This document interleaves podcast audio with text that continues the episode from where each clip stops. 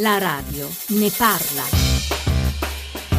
10,40 farmaci, consumo consapevole, picco dell'influenza, spesa sanitaria, scende la quota convenzionata, salgono con partecipazione del cittadino e acquisti di medicinale da parte degli ospedali in apertura e adozioni nazionali nella nostra seconda parte. Sono i temi di oggi della radio Ne parla. Importanti, la rilevanza dell'argomento, lo sapete bene, noi la decliniamo al sociale. Che impatto hanno sulla vita degli anziani, ad esempio, i pronto soccorso affollati come in questi giorni? O che impatto hanno le procedure, come sono impostate su uomini e donne che vorrebbero adottare un bambino e su un bambino che vorrebbe essere adottato? Buongiorno da Ilaria Sotis, 800 055103, la radio ne parla chiocciolarai.it, il primo è il nostro numero verde, poi l'indirizzo di posta elettronica, ma soprattutto 335 699 2949, il numero al quale inviare sms e messaggi whatsapp, e poi i profili Facebook e Twitter di Radio 1 Rai. Pierluigi Russo, buongiorno. Buongiorno. Direttore del Centro Studi dell'Agenzia Italiana del Farmaco, l'AIFA, che due giorni fa ha eh, presentato il suo rapporto proprio su farmaci e spesa sanitaria. Intanto questa cosa del consumo dei farmaci, cosa sale e cosa scende? Cosa in termini di diciamo, tipologia di farmaci, ovviamente, non le marche. Prego. Buongiorno. Um, buongiorno. Certamente eh, i farmaci eh, sono in uh, costante crescita, un po' le categorie ovviamente che riguardano soprattutto le terapie croniche, in particolar modo in un paese come l'Italia che ovviamente ha una percentuale molto alta eh, di, rispetto ad altri paesi europei di ehm, eh, persone con una età superiore ai 65 anni. Eh, quindi è chiaro che questo meccanismo demografico eh, implica un fisio- una fisiologica induzione della, del, dei consumi farmaceutici, soprattutto per le patologie croniche che appunto come sappiamo sono più frequenti in questa fascia di età. Abbiamo eh, letto che c'è però un aumento preoccupante per esempio degli antidepressivi. Eh, sì, c'è un incremento diciamo così, degli antidepressivi in Italia eh, eh che eh, diciamo in qualche modo riguarda anche un po' diffusamente anche altri paesi.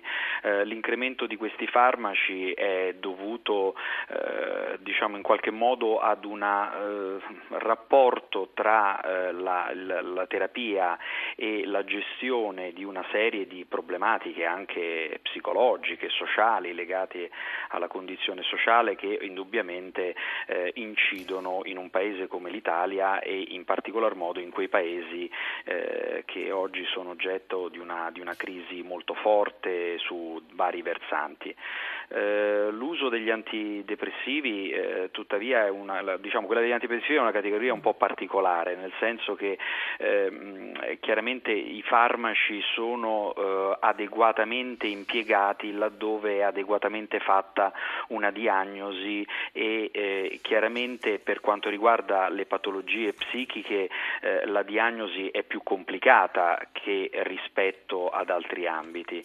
Infatti eh, avete avanzato l'ipotesi che ci sia anche un abuso eh, di prescrizioni. Senta, questi sono un po' per titoli quello che è emerso ed è eh, più importante anche a vostro avviso dal rapporto dell'AIFA, però eh, le voglio fare subito la domanda che riguarda la spesa sanitaria perché anche questo è un capitolo molto importante importante di questo rapporto.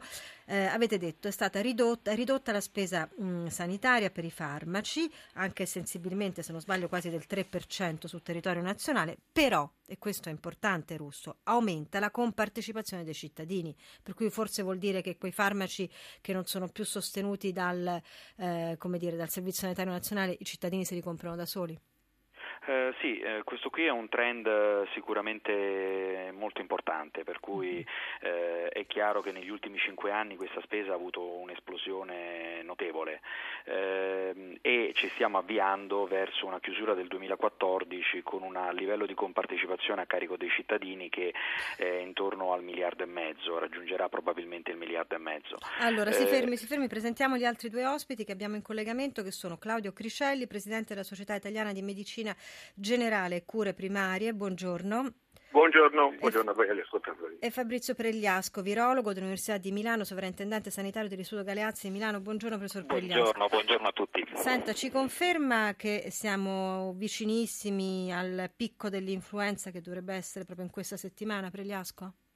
Verificheremo come sempre a posteriori, sì, certo. siamo in una fase di crescita e presumibilmente in effetti il massimo sarà raggiunto l'ultima di gennaio, la prima di febbraio. La curva comprende uh, sei settimane di diffusione ed è un po' più intensa dell'atteso, grazie un po' anche all'effetto meteorologico di una temperatura più rigida, costantemente rigida, che ha reso più vivace questa stagione, rendendola simile a quella di alcuni anni fa, 2010-2011 e forse trovandoci un po' come dire, impreparati perché abituati nelle ultime stagioni ad avere condizioni eh, di, di, di, diffusione un po' inferiori. C'eravamo un po' disabituati ad avere professor... influenza. E questa secondo lei, professor Pregliasco, è una delle spiegazioni, forse la spiegazione principale dell'aggressività del virus quest'anno o non c'entra niente? Ma no, i virus sono virus attesi, eh, era in particolare qui in Italia sta circolando ancora una vecchia conoscenza, il virus dell'H1N1 che un tempo era definito della suina, ma quella che era un nuovo virus nel 2009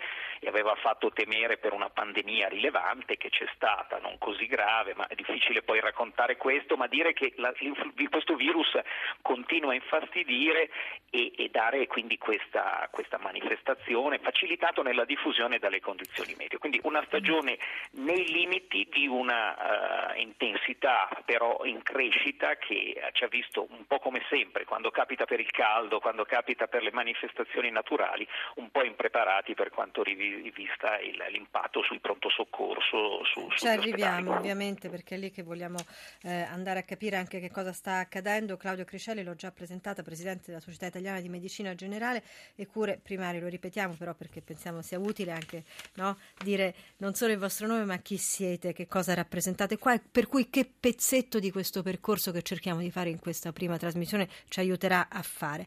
Eh, picco dunque a giorni probabilmente quanta gente oggi in Italia ha l'influenza? Quali sono a, vostro avviso le situazioni più delicate che tenete di più sotto osservazione? Beh, le osserviamo tutte. Eh, sono d'accordo con Fabrizio Cregliasco che ci stiamo avvicinando al picco. Io non sono sicuro che questo avvenga la prossima settimana. Noi stiamo guardando con attenzione l'andamento dell'influenza di quest'anno ed è molto strana perché si sta impennando. Eh, noi non possiamo prevedere in dettaglio cosa succederà. Io penso che arriverà fra due settimane e che quest'anno avremo molta, molta, molta più influenza degli altri anni. Però, aspetti, numero... Cricelli, la interrompo e mi scuso, perché non è tanto significativo dire arrivo un giorno prima o arrivo un giorno dopo, ma come ci si arriva, l'impatto sugli ospedali e anche come si, si curano gli italiani, questo ci interessa dire a noi, no? Vede, il, sì, ha ragione, il picco non ci interessa per sapere il giorno o la settimana in cui avremo più ammalati, ma ci interessa per capire l'andamento dell'influenza, cioè quanto è ripida questa salita, è stranamente ripida, si sta avvicinando, come diceva il professor Pregliasco, a una delle influenze più importanti degli ultimi anni. Ma insomma questo poi, voglio dire, alla fine ha un valore statistico. Il come si curano gli italiani? Ma gli italiani si curano prevalentemente nel caso dell'influenza per l'automedicazione. Ricordiamo che l'influenza resta comunque una patologia benigna che si cura a casa, stando a letto, prendendo pochi farmaci, non prendendo gli antibiotici, consultandosi col medico e tenendo sotto controllo soprattutto le persone anziane a rischio di complicanze, che sono il vero problema e la vera preoccupazione dell'influenza, non è l'influenza per sé, ma quello che può succedere a causa dell'influenza in persone particolarmente debilitate o particolarmente fragili. Eh, non prendendo gli antibiotici, Pierluigi Russo, torno un attimo da lei, AIFA. È vero che uno degli elementi che avete messo in, relazio- in luce con il vostro rapporto è la diminuzione dell'utilizzo di antibiotici nel 2014. A cosa è dovuto?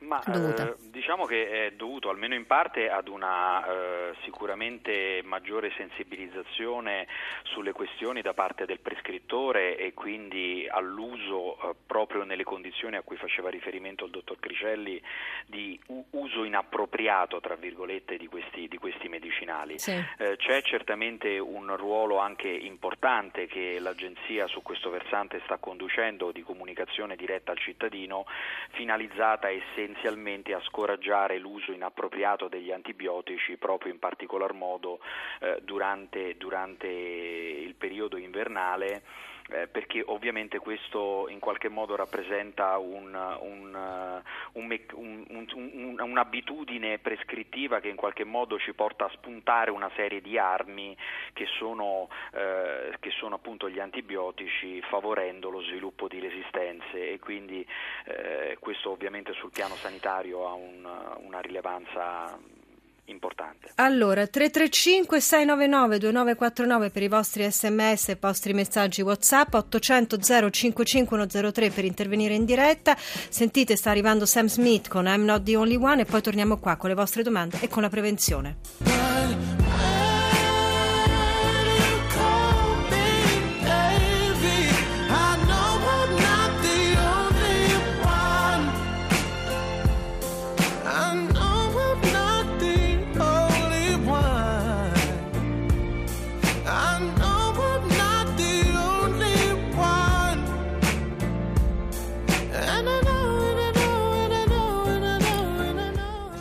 Fabrizio Pregliasco, virologo dell'Università di Milano. Intanto le chiederei se lei condivide mm, quello che diceva prima Claudio Cricelli, presidente della Società Italiana di Medicina Generale, ovvero sia influenza no antibiotici. Assolutamente, sono d'accordissimo con Claudio Cricelli, amico e responsabile un po' della categoria che si trova in prima linea, in trincea, perché i medici di famiglia sono quelli che eh, vedono eh, in importante, il loro ruolo è spesso bistrattati mm. sull'influenza e sulla necessaria prescrizione di antibiotico solo se ci sono complicanze. L'influenza, giustamente mm. diceva mm. Cricelli, ha un suo andamento di 4-5 giorni, è una malattia che nell'adulto sano, nel giovane, può servirgli per schivare un compito in classe o farsi coccolare, ma nel soggetto a rischio è un qualcosa che può determinare complicanze rilevanti e anche decessi. Senta, Pregliasco, il tema della prevenzione, vorrei che lo trattasse vorrei trattarlo perché eh, noi siamo stati ieri, gli ascoltatori di Radio 1 magari se ne saranno accorti, spero di sì, eravamo in diretta da Auschwitz, tornando da Auschwitz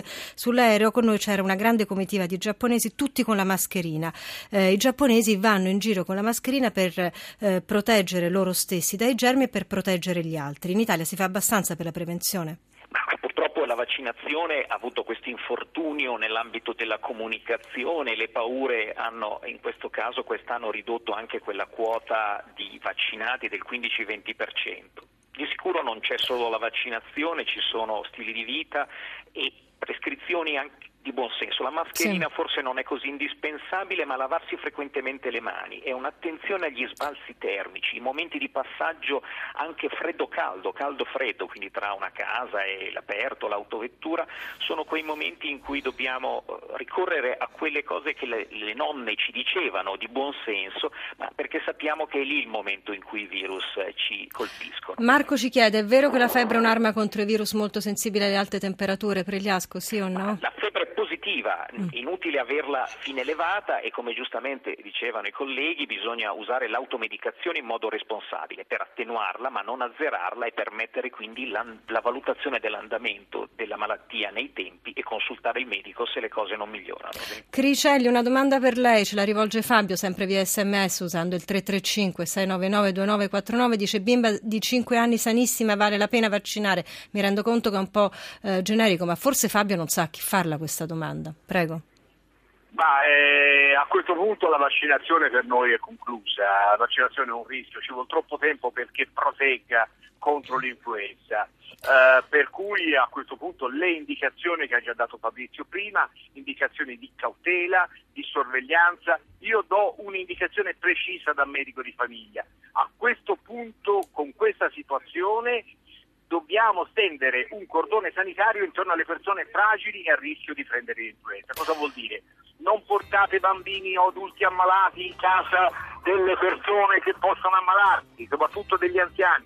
Gli anziani in questo momento vanno blindati letteralmente eh, addirittura che vengono con preservati, diciamo preservati, Cricelli, blindati. Non somministrate farmaci inutili, eh, fate tutte quelle cose che ci aiutano a non esporci agli sbalzi di temperatura. Anche perché Però... tutto questo ha ricadute, questo lo voglio ricordare prima di lanciare il GR1 delle 11, su poi gli ospedali. Pensate che a Lecce hanno dovuto dare uno stop ai ricoveri ordinari per quanto in questo momento eh, il pronto soccorso è intasato. Questa è una notizia importante che anche queste noi consideriamo notizie di servizio. Ora c'è il GR1 delle 11, poi noi torniamo, ci occupiamo di adozioni nazionali sentirete come, poiché manca una cosa, una sola cosa dal 2001, tutto questo percorso che ha una famiglia e un figlio ai due punti estremi non riesce a concludersi.